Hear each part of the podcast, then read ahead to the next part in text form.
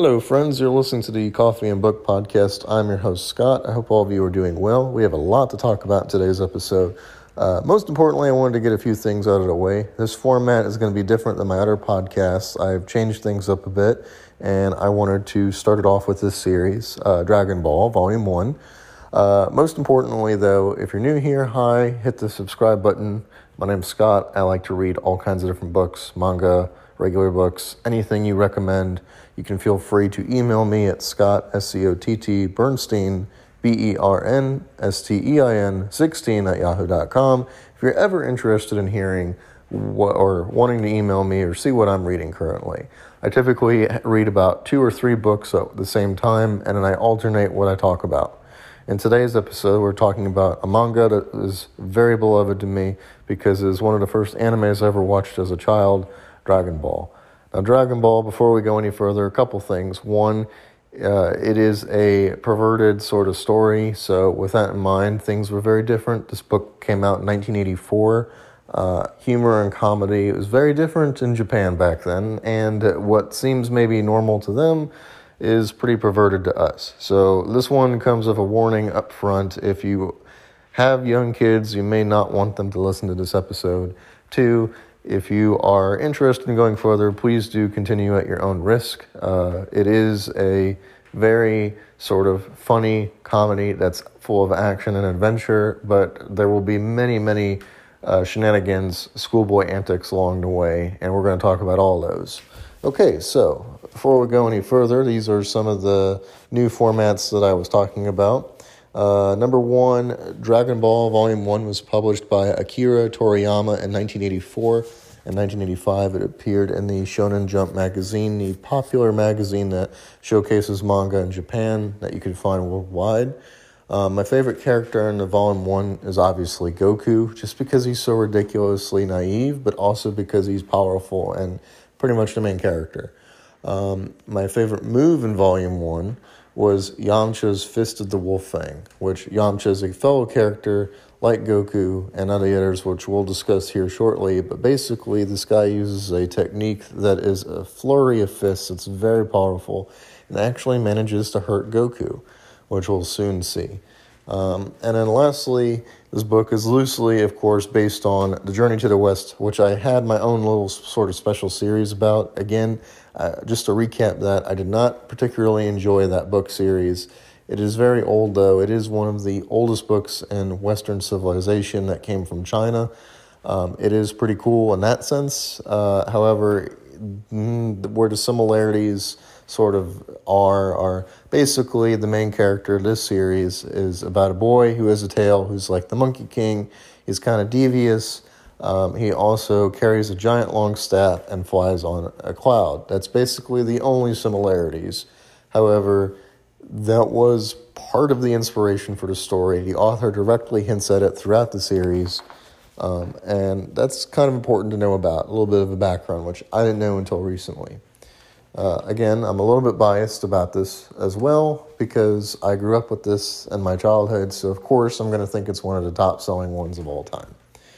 Okay, so let's get into it. Chapter 1 we meet a boy named Goku with a monkey tail who is living in the wilderness in what is presumed to be China.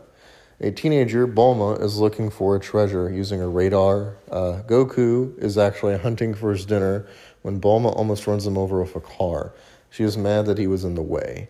Goku thinks she is a monster because he's actually never seen a car before. He wants to fight her with his pole. Uh, but Bulma, feeling threatened, actually shoots him with a gun, which that should normally be the end of the show. However, Goku manages to survive and feels like he got stung, uh, which only makes him angrier. But Bulma gets out of the car and apologizes, and of course, he has never seen Goku has never seen another fellow human being before. She quickly explains that she is a girl and he's perplexed by this, and she is also perplexed by him having a tail. Goku mentions that his dead grandfather told him to be nice to girls, so Goku offers her shelter since he did attack her car for tonight, and she agrees. Uh, once he is home, Goku and Bulma spot uh, the sacred treasure, the Dragon Ball. Goku says that this is his grandfather's last possession, and this is how he honors him. Bulma explains that she is actually searching for them, and if you gather all the Dragon Balls together, all the seven of them, you can make a wish. And Goku agrees to help her. in one of the first of many perverted scenes, uh, Goku wants the Dragon Ball, and she doesn't. Or Goku, Goku has the Dragon Ball, and Bulma wants to trade for it. Uh, Bulma offers uh, anything that she has for the Dragon Ball, and Goku's like, "What do you mean?" And she offers for him to touch her underwear, which he says, "No. Why would I do that? Why would I want to touch your butt?" Uh, again, naive sort of humor uh, but we'll soon we'll soon see that that's pretty common throughout the series. Uh, Bulma asks Goku to journey with her using the capsules to travel. Uh, Goku thinks that she's a witch when she uses one of these capsules to make a motorcycle. Uh, while on their way to stop and use the bathroom, they run into a monster that tries to eat them, and Goku, using his kung fu abilities, is able to save the day. In Chapter 2, Bulma uses her Hoi Poi capsules to create a lodge for them to stay. Goku is amazed by all the technology he's never seen before, such as a television, uh, bedrooms, uh, you know, air conditioning, and of course, baths. Bulma convinces him to take a bath as he's never had one in his entire life before. Uh, Bulma was surprised to learn while she was bathing Goku that he actually has a real tail. Uh, Goku, not understanding uh, what exactly a bath is and what privacy is, later sneaks up on her when she is bathing and sees that she has boobs. Of course, he does not know what this is and thinks that this is like her tail or his tail. It is like having a second butt, according to Goku. Um, again, she yells at him for this and catches him off guard by the whole thing. Uh, Bulma asks what happened to his parents, and Goku isn't sure. Um, she tells them that they are sleeping separately, which Goku is slightly disappointed by this, as he looked forward to being in the same bed as another human being again like he did when he was laying in bed with his grandfather. At one point, Goku can't sleep. He wakes up in the middle of the night, and curiosity gets the best of him. He, this is again another perverted scene. He looks inside of her underwear and sees that she does not have a penis, and he is genuinely surprised by this and disturbed. In chapter 3, the next morning, Goku is working out when he picks up a rock that actually is a turtle. The turtle says he is lost and he's trying to get home, and Goku, being the hero that he is, offers to take him home. But Bulma disagrees as she does not want to waste time. However, she does give the turtle salt water. Uh, she decides to follow Goku on the way back. The three of them are stopped by a bandit bear. Uh, so it's a bear that's dressed like a bandit with a giant sword. Uh, he wants to eat the turtle, but Goku refuses and he fights him and defeats him easily using his kung fu. Uh, they finally make it to the beach where the turtle offers Goku a reward and he brings back an old man. In chapter 4, the old man calls himself Kame Sennin. Uh, he offers a reward to Goku, an immortal phoenix. However, the immortal phoenix actually died. Uh, instead, he offers the Kinto Un, a magical cloud, the cloud that can take any person anywhere, but only if they're pure of heart. Kame and Bulma failed to get on the cloud, but Goku, Goku actually ends up succeeding in this and is able to use the cloud to travel. Bulma also wants a reward for helping to rescue the turtle, but Kame agrees only if she shows her panties to him. She flashes him, but doesn't realize that Goku had taken off her panties while she was sleeping the other night. He then offers to give a Dragon Ball, which she accepts. They go back home, and Bulma changes clothes only to realize what had happened. Bulma is so angry at Goku she fires shots again at him. Uh, they keep looking for the Dragon Ball, and they, when they come across a random abandoned village. In chapter 5, Goku hears something coming from one of the houses inside the village, and he decides to break in. A man with an axe attacks him in self defense. The axe breaks over Goku's head, and this man calls him Oolong. Goku does not understand, and the villagers all come out of hiding. Goku is perplexed by a young girl. He decides to pat her, you know, not understanding that it's an inappropriate thing to do. Bulma again hits him on the head for this. The villager explains that a shape shifting demon has been plaguing the town, and nobody has seen his true form. He kidnaps women from the village. One of the villagers has a Dragon Ball and agrees to give it to them if they rescue the women and defeat Oolong. Goku wants to fight Oolong, but Bulma convinces Goku to dress up like a girl so he can find the other women. Uh, Oolong shows up, but Bulma becomes smitten for him when he transforms into a handsome man. Meanwhile, Goku has to go to the bathroom, and Oolong discovers he's been deceived. Their plan backfires, but now Goku is ready to fight Oolong. In chapter 6, Oolong runs away and turns into his true form, a pig. Oolong says to the viewers, breaking the third wall, that his power only lasts for five minutes at a time, and after that, he'll need to recharge for at least a minute to change his power back. Oolong tries to scare Goku away with his magical abilities again, but it doesn't work. Oolong changes into a bat, and Goku chases him. Goku is able to catch him and make him and takes him back to the village and make him apologize to the villagers. They want their daughters back, and Oolong explains he kept looking for someone who would make him happy. All the other women wanted nothing but a luxurious lifestyle from him, as he was extorting the other villagers. Uh, Bulma thinks Oolong would be useful on their journey and says that he should come with. In chapter 7, Oolong tries to escape when he finds out that they are headed to Frypan Mountain. Bulma catches him with her panties again. Uh, so she actually puts her panties on a fishing line and uses that to reel in Oolong. Uh, they run out of gas while they're using this boat, and Bulma accidentally loses her capsules and feels helpless. Uh, she has now tricked Oolong into eating some sort of candy earlier, uh, and when she says the word Sui, he has to go to the bathroom, therefore preventing him from escaping. After what walking seems like hours, they end up in a hot desert where they are being spied upon by the characters Yamcha and Puar, who are bandits in an abandoned desert fortress. In Chapter 8, Yamcha starts fighting Goku when he tries to rob him.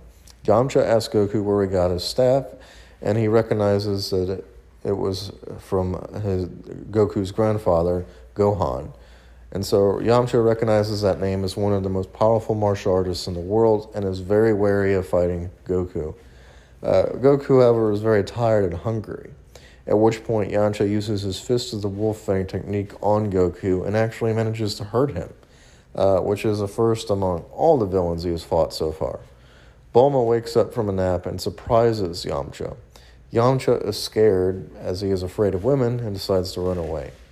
In Chapter 9, Oolong uses one of his capsules that is a tour bus. Goku catches Oolong up on the dragon, uh, or Goku catches Oolong up on the Dragon Ball collection. Bulma takes a shower, and Yamcha accidentally sees her naked. Uh, Yamcha overhears the conversation now about Dragon Balls. He decides he's going to steal them so that he could wish he could talk to women. Oolong slips a pill to Goku and Bulma so he can do whatever he wants to them, uh, in particular, Bulma.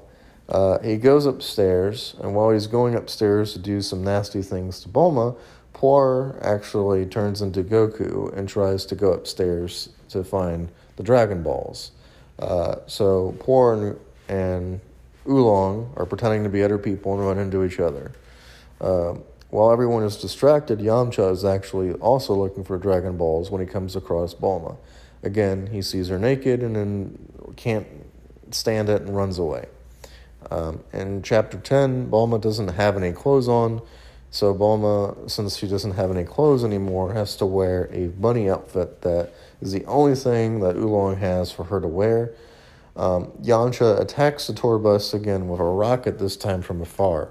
Goku manages to fight him and win because he's not hungry anymore. Yamcha gives up the fight when he loses a tooth. He decides to keep following them, however. In chapter 11, they finally arrive at Fry Pan Mountain, only to discover it is actually on fire. Uh, meanwhile, Yamcha runs into a young girl in the forest who's being chased by dinosaurs. Uh, she actually attacks him as she uh, takes him correctly for a bandit. Uh, however, Yamcha is more powerful and knocks her out. Uh, Goku uses this cloud to try and get closer to the mountain, to the top, but the flames are still too hot. Uh, they run into the mysterious person known as the Ox King. The Ox King uh, asks Goku where he got the cloud from, and it turns out that it was from his old master. Um, the Ox King asks where Kame Sennin is. And that is the end of Volume 1 of Dragon Ball. So, what did I think? Well, again, I uh, just want to reiterate a couple points. I loved it, thought it was awesome, like all my other manga I've been reading. Uh, definitely high expectations. Uh, definitely check out the TV show. It's available on Hulu right now, which is pretty cool. Um, but I'm sure you could also find clips on YouTube and any number of places. Um, what did I enjoy most was the humor. Um, again, pretty perverted sense of humor in this sort of series. But again, I like it. Um, it's just my type of personality. Um, I think it's hilarious. Uh, but I could definitely see how it would affect some people as they might find it inappropriate in today's sort of society. Um, it is not a very politically correct book, and it was written, you know, in 1984, so almost 40 years ago. And as a result of that, uh, there's a lot of things that are outdated in this book, so just keep that in mind. Uh, however, again, I do enjoy everything about it. Um, in particular, I enjoyed the action as well. Um, like I said, the fight between Yamcha and Goku is one of the favorites that I've seen so far. Uh, we'll see if that continues. And last but not least, if you made it this far, I do want to warn you that Dragon Ball Volume 2 has been exceedingly difficult for me to find, although I'm very hopeful that I will find it soon. Um, but I just wanted to give you all a heads up. It might be a while before I'm able to get to Volume 2. But I do plan on reading the whole series of everything from Dragon Ball to Dragon Ball Z to Dragon Ball GT and maybe even Dragon Ball Super as well. So there's quite a bit out there, and the series has been pretty much ongoing since the start in 1984. So I got a lot to read if I want to ever catch up. But anyway, that is all for today's episode. Again, if you enjoyed listening to today, be sure to tell a friend. Be sure to hit the like and subscribe button. And, uh, Thanks for uh, talking and listening to me. And I hope all of you have a good rest of your day.